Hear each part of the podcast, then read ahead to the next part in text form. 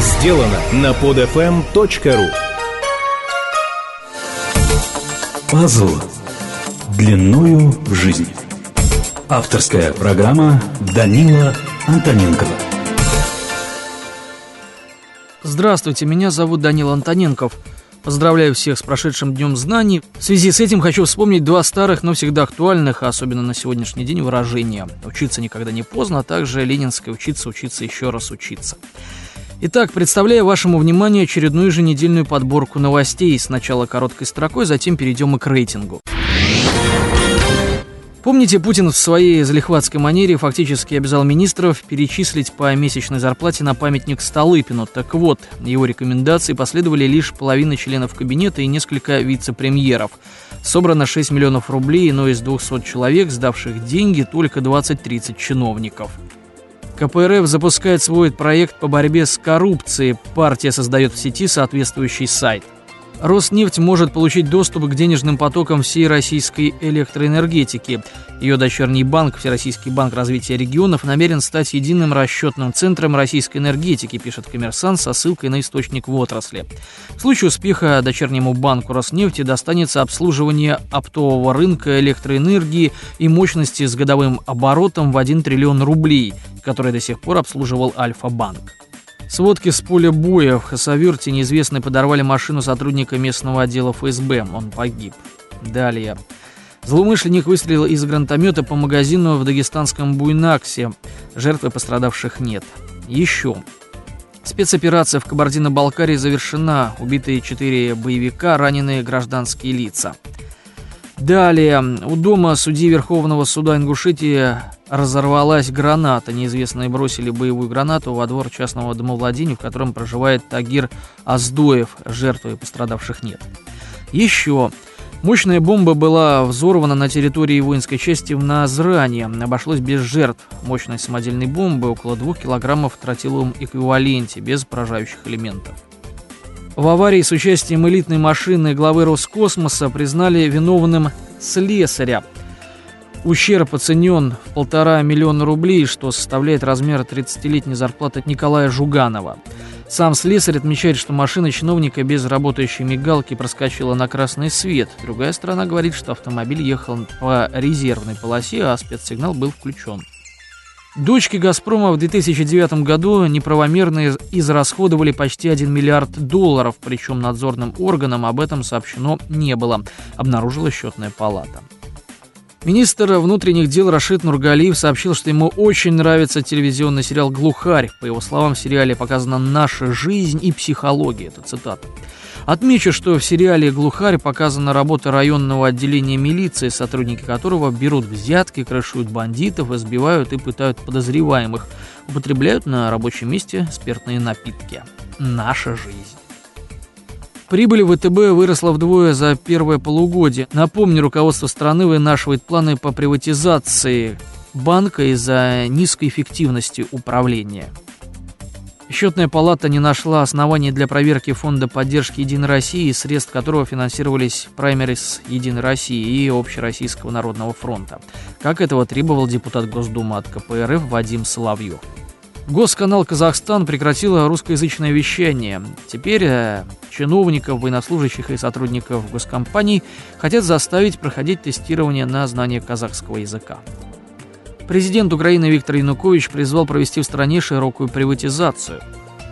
Город Филитино э, в центре Италии решил стать княжеством и требует автономии – его 554 жителя не хотят слияния с соседним городом Треви. В правительстве Берлускони решили объединить мелкие населенные пункты для экономии, но строптивый городок в 100 километрах от Рима считает, что у него есть все для независимости, в том числе и финансовые возможности. Кстати, они стали печатать свои деньги.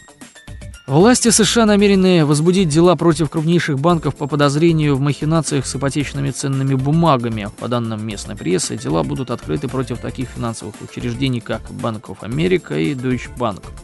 Всего речь идет о более чем 10 банках.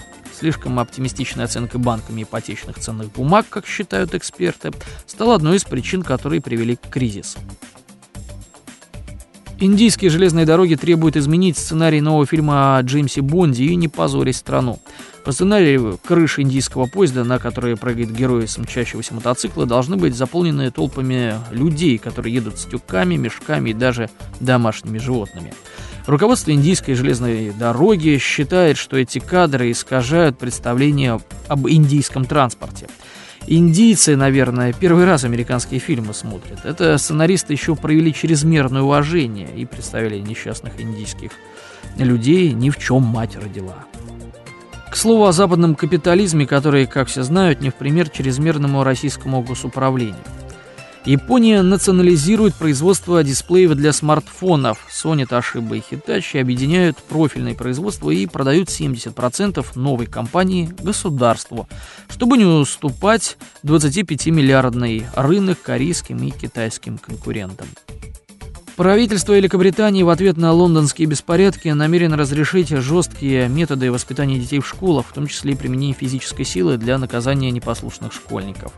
Министр образования Майкл Гоу заявил, что надо отменить правила, по которым учителя должны фиксировать каждый случай использования физической силы против недисциплинированных учеников. И это поможет восстановить авторитет взрослых после беспорядков в Лондоне. Германия предлагает переписать Конституцию Евросоюза, так называемый Лиссабонский договор. С такой инициативой выступил министр финансов Германии Вольфганг Шойбле. Он считает, что центральные органы власти ЕС должны получить намного больше полномочий в финансовой и экономической сфере, нежели сейчас. В СМИ попал телефонный разговор, где премьер-министр Италии Сильвио Берлускони отозвался о своей стране, использовав нецензурные выражения, и добавил, что все равно скоро свалит отсюда. Премьер от своих слов не отказался, говорит лишь, что чрезмерно расслабился в приватной беседе. Рейтинг президента США Барака Обамы снизился до рекордной отметки почти за три года. Более 60% участвовавших в телефонном опросе недовольны экономической политикой Обамы. Половина из них сильно осуждает действия президента. Более двух третей граждан, голосовавших за Обаму на выборах, говорят, что они разочарованы. Основной причиной недовольства стала безработица, которая в августе осталась на уровне 9%, а также действия Обамы по преодолению дефицита бюджета США. Судебная палата Международного трибунала по бывшей Югославии в Гаге приговорила экс-начальника генштаба Югославской армии Момчило Перишича к 27 годам заключения за совершение военных преступлений в ходе конфликтов 90-х годов в Хорватии и Боснии и Герцеговине. Сам осужденный своей вины не признал.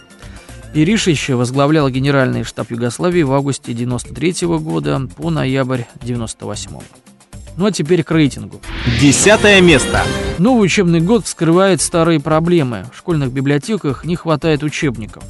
Так, в Ульяновске школы города обеспечены книгами лишь наполовину. Родителям приходится тратить немалые деньги на покупку учебников, при том, что в конце года они должны сдаваться в библиотеку школы. Несмотря на то, что профицит федерального бюджета в первом полугодии составил 700 миллиардов рублей, ульяновским школьникам порой приходится вдвоем учиться по одному учебнику. Тем временем ведомство Фурсенко подкинули шестерых поросят. Молодежные активисты провели акцию против принятия федерального закона номер 83, позволяющего ограничить или отменить бесплатное образование. Поросят с логотипами госкорпорации выпустили из мешка в вестибюле Министерства образования. Девятое место. Традиционная рубрика «Благоглупость от президента». Медведев намерен предложить российским бизнесменам из списка Forbes, чье состояние превышает миллиард долларов, проводить в школах уроки на тему «История жизненного успеха». В программе такие лекции, как «Какой семье родиться», «Как вовремя урвать», «Как вовремя подлезать», «Как подносить», «Как брать» и подводящая итог курсу лекция под названием «Любимые 90-е». Продолжаем. Медведев дал оценку проведенной реформе МВД. В частности, к успехам он отнес количественное уменьшение размера полиции – мы на 20% сократили количество должностей. Размер полиции реально стал меньше, заявил Медведев, напомнив, что в настоящее время численность сотрудников МВД составляет, внимание, цитата, 1 миллион человек, а если посчитать всех, то под 2 миллиона. Не так просто победить коррупцию в рядах МВД, признал президент. По его словам, кто хочет брать взятки, будут брать, какую зарплату не положит. Немного статистики о переаттестованных полицейских. Только по данным Следственного комитета, сотрудники которого работают лишь с небольшой частью правонарушений в стране, за 10 дней с 21 августа по утро 1 сентября было зафиксировано около 67 преступлений различной степени тяжести, совершенных работниками правоохранительных органов. Для сравнения, за этот же срок зафиксировано 105 преступлений, связанных с сексуальным насилием над детьми или детоубийством. Восьмое место. Немецкая пресса сообщает, IKEA в 70-е и 80-е годы прошлого века использовал труд заключенных из Восточной Германии на своих заводах в ГДР. Заключенные привлекались к работе на фабрике компании, расположенной неподалеку от здания тюрьмы. Основатель шведского мебельного концерна IKEA Ингвард Кампрат значился в материалах полиции и безопасности Швеции в начале 40-х годов как активный нацист. Кампрат тогда принес извинения сотрудникам ИКЕА и заявил, что сожалеет об этом периоде своей жизни. Седьмое место. Расстрелянный в Москве офицер МВД, как полагают журналисты, был связан с вором в законе Асланом Мусаяном по кличке Дед Хасан. Не исключено, что главный связной этого мафиоза в МВД пал очередной жертвой войны бандитских кланов. Убитый 30 августа подполковник МВД Томас Вазирович Брои служил в межрегиональном центре по охране перевозимого имущества Главного управления вневедомственной охраны МВД. При этом, как выяснила по своим каналам «Новая газета», офицер предположительно являлся главным связующим звеном между МВД и вором в законе дедом Хасаном. Примечательно, что за последнее время было убито несколько ближайших приспешников Хасана. Эдуард Какасян по кличке Карась, Тимур Садаян, а также ранее судимый за вымогательство замдиректора ЧОП СМЕРШ и Вихарь Андрей Сильвян по прозвищу Сельви. Именно Сильвиан лично охранял Хасана и стал свидетелем покушения на него на Тверской улице в Москве. Шестое место. На стройке объекта саммита АТЭС Дальневосточного федерального университета на острове Русский в очередной раз прошла очередная массовая забастовка гастарбайтеров-мусульман. Около полутора тысяч рабочих отказались выходить на работу по причине празднования Ураз-Байрама. Переговоры с представителями компании-подрядчика завершились безуспешно, и тогда на остров были вызваны силы ОМОН, полиция и УФСБ. После этого строители приступили к работе. Аналогичный инцидент произошел в конце августа. Тогда якобы по причине нарушения сухого закона на территории стройки между строителями и охранниками вспыхнула ссора, переросшая в массовую драку. Были повреждены служебные машины подоспевшей полиции. Пятое место. Минобороны России направила два учебных корабля Балтийского флота на ремонт в болгарскую Варну. Это произошло из-за того, что российские судостроительные предприятия отказались от части контрактов на обслуживание военного флота. Из-за большого количества заказов не хватает трудовых ресурсов. Починка кораблей в одной из стран НАТО обойдется бюджету России в 700 миллионов рублей. Четвертое место. Пентагон произвел очередное неудачное испытание ракеты-перехватчика системы ПРО. Она не смогла поразить цель – баллистическую ракету малой дальности. Проводится расследование. Подобные ракеты администрация Обамы планирует развернуть в Восточной Европе. Также сообщается, что радар предупреждения об угрозе ракетного нападения в рамках сдаваемой США и НАТО системы ПРО будет размещен в Турции. Бельгийская пресса, в свою очередь, пишет, что как минимум до конца 2009 года на территории Бельгии по ее просьбе хранилось некоторое число американских атомных бомб. Подтверждение тому найденное в американской дипломатической переписке на Wikileaks. Третье место. С 2009 года с оружейных заводов пропало более 16 тысяч единиц оружия, которое могло оказаться в руках преступных группировок. При подготовке доклада были проанализированы статистические данные Бюро по контролю за оборотом алкоголя, табака, огнестрельного оружия и взрывных веществ, опубликованные в августе 2011 года. Это при том, что проверка была проведена только на 20% оружейных предприятий. На многих пропавших винтовках и пистолетах не было серийного номера, что делает оружие фактически невидимым для правоохранительных органов.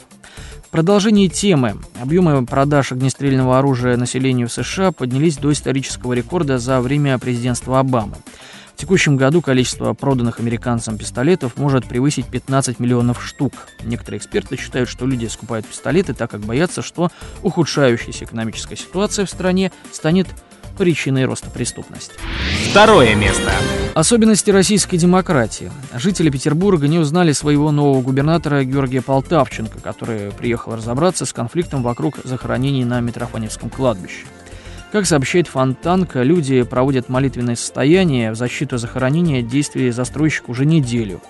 Ну, видимо, просто не заметили, как в рамках демократии губернатора сначала предложил президента, потом его тут же утвердили в должности в Петербурге. Когда Полтавченко подошел к защитникам кладбища, они спросили у подошедшего, кто он. Полтавченко представился, вызвав замешательство в рядах верующих. Потом принял от них икону святого Митрофана, помолился вместе с ними и уже после этого начал инспекцию.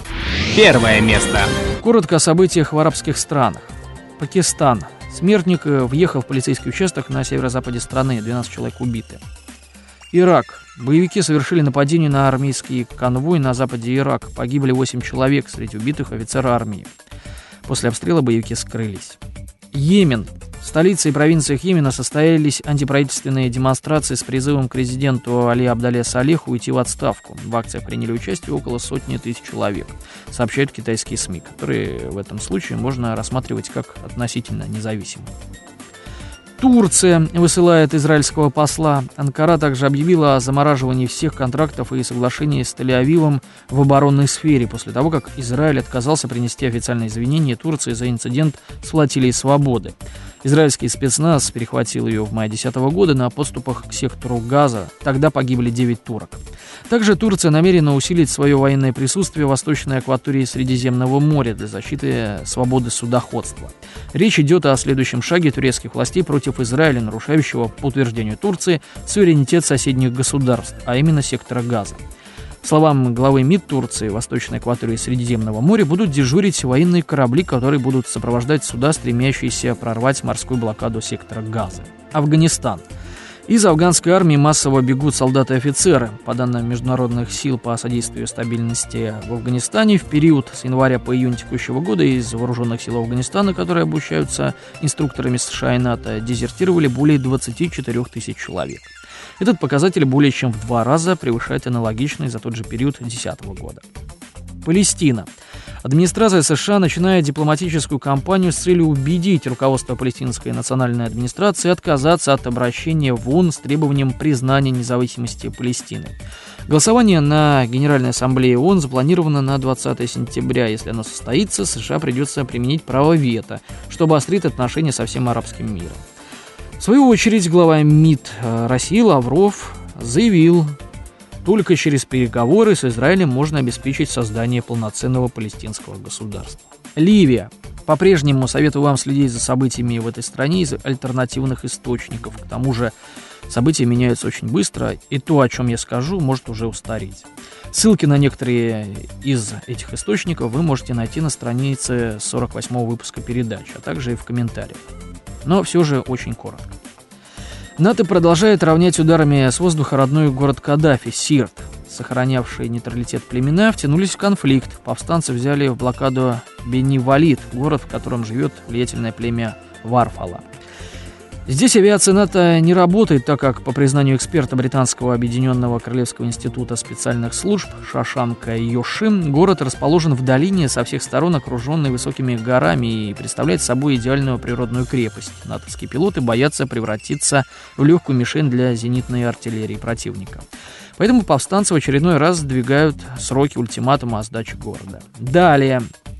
Россия готова принять участие в миротворческой операции если она будет проводиться в Ливии. Об этом журналистам рассказал спецпредставитель президента Маргелов. Мало того, Россия в погоне за пирогом пригласила представителей ливийских мятежников в Москву.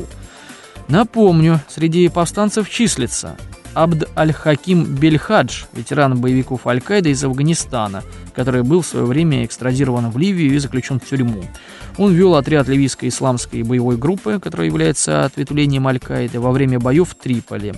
Бельхадж объявил себя командующим военного совета Триполи. Кстати, участие боевиков Аль-Каиды пришлось признать американцам. Это прозвучало в осторожной ремарке консультанта по терроризму из офиса президента Барака Обамы Джоана Бреннана. А вот таких людей будут почивать в Москве. Кстати, координатор Евросоюза по борьбе с терроризмом Жильде Кирков сообщил, что африканское отделение международной террористической сети Аль-Каиды пополнило запасы оружия в Ливии. В результате событий в Ливии они получили доступ к вооружению либо к стрелковому оружию или пулеметам, либо к нескольким ракетам «Земля-воздух», которые являются крайне опасными, поскольку представляют риск для полета, сказал Декерков.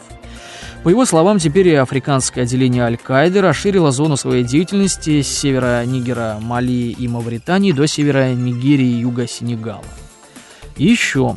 Повстанцы поймали украинцев, которые говорят, что обслуживали нефтяные компании. Мятежники видят в них снайперов. Далее. Генсек Альянса Андерс Фог Расмуссен признал, что Франция вооружала ливийских мятежников без ведома НАТО. Также постоянный представитель США в НАТО Курт Волкер признался, что действия Британии, Франции и Италии с использованием спецназа и при поддержке США были предприняты в последнее время вопреки официальной миссии НАТО по защите мирного населения. И последнее. Президент Франции Саркози по итогам международной конференции по Ливии заявил, что повстанцы получат 15 миллиардов долларов из замороженных финансовых активов прежнего правительства, а вот Пекин препятствует разморозке активов в пользу ПНС. Сумма ливийских активов, разблокированию которых препятствуют китайские власти, не сообщается. Друзья, прошу вас принимать участие в вопросах, которые формируются в зависимости от темы подкаста. Отдельно хотел бы об этом попросить слушателей, которые скачивают программу, не заходя на страничку подкаста. Не оставайтесь в стороне, заходите на сайт podfm.ru, раздел «Политика». Проголосовать может каждый желающий, авторизировавшись в любой социальной сети. Также на странице выпуска вы найдете ссылки на не вошедший выпуск любопытный материал. Сегодня это любопытная статья под названием «Месть жрецов доллара», где фигурируют и Каддафи, и Строскан а также материал о подковерных стычках между силами, составляющими ливийских мятежников. Полтора месяца назад вам был задан вопрос, реально ли улучшить ситуацию на Северном Кавказе, в основном только за счет экономических достижений. 74% выбрали ответ «нет», ключевым фактором является не экономический. 22% считают, что такое возможно, однако наша элита не сможет этого сделать, и 4% уверены, что такое вполне реально. У меня пока все. С вами был Данил Антоненков. Надеюсь, очередные пазлы заняли свои места до следующей недели.